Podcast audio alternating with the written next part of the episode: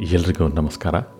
ಜೀವನದಲ್ಲಿ ಫ್ರೆಂಡ್ಶಿಪ್ ಎನ್ನೋದು ಎಷ್ಟು ಮುಖ್ಯ ಅಂತ ಈ ಒಂದು ಸುಂದರವಾದ ಕತೆ ಮುಖಾಂತರ ತಿಳ್ಕೊಳ್ಳೋಣ. ಒಂದು ಕಾಡಲ್ಲಿ ಯಾವುದೇ ಫ್ರೆಂಡ್ಸ್ ಇಲ್ದಿರೋ ಕೋತಿಯೊಂದು ಜೀವನದಲ್ಲಿ ಜಿಗುಪ್ಸೆ ಹೊಂದಿ ಸಾಯೋ ನಿರ್ಧಾರ ಮಾಡುತ್ತೆ. ಹಾಗಾಗಿ ಅದು ಮಲ್ಗ್, ಮಲ್ಕೊಂಡಿರೋ ಸಿಂಹದ ಕಿವಿಯನ್ನು ಎಳೆಯುತ್ತೆ. ನಿದ್ದೆಯಿಂದ ಎಚ್ಚರಗೊಂಡ ಸಿಂಹ ಸಿಟ್ಟಿನಿಂದ ಗರ್ಜಿಸುತ್ತೆ ಯಾರದು? ಯಾರು ನನ್ನ ಕೂದಲನ್ನ ಎಳ್ದಿರೋದು ಅಂತ ಸಿಟ್ಟಲ್ಲಿ ಆರ್ಭಟಿಸುತ್ತೆ.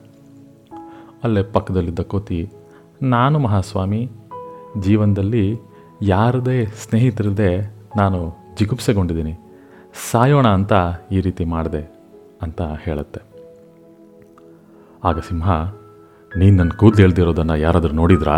ಅಂತ ಕೇಳುತ್ತೆ. ಇಲ್ಲ ಮಹಾಸ್ವಾಮಿ, ಯಾರೂ ನೋಡಿಲ್ಲ ಅನ್ನತ್ತೆ. ಆಗ ಸಿಂಹ, ಸರಿ ಹಾಗಾದರೆ ಇನ್ನೊಮ್ಮೆ ಹೇಳಿ. ನನಗೂ ಖುಷಿಯಾಗುತ್ತೆ. ನಾನು ಒಬ್ಬನೇ ಇದ್ದು ಇದ್ದು ಬೋರಾಗಿದ್ದೀನಿ ಅಂತ ನಗ್ತಾ ಹೇಳುತ್ತೆ.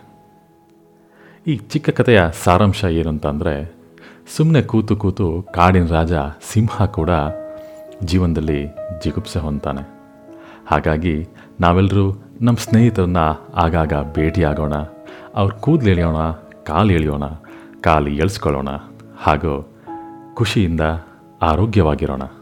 ಏನಂತೀರಾ?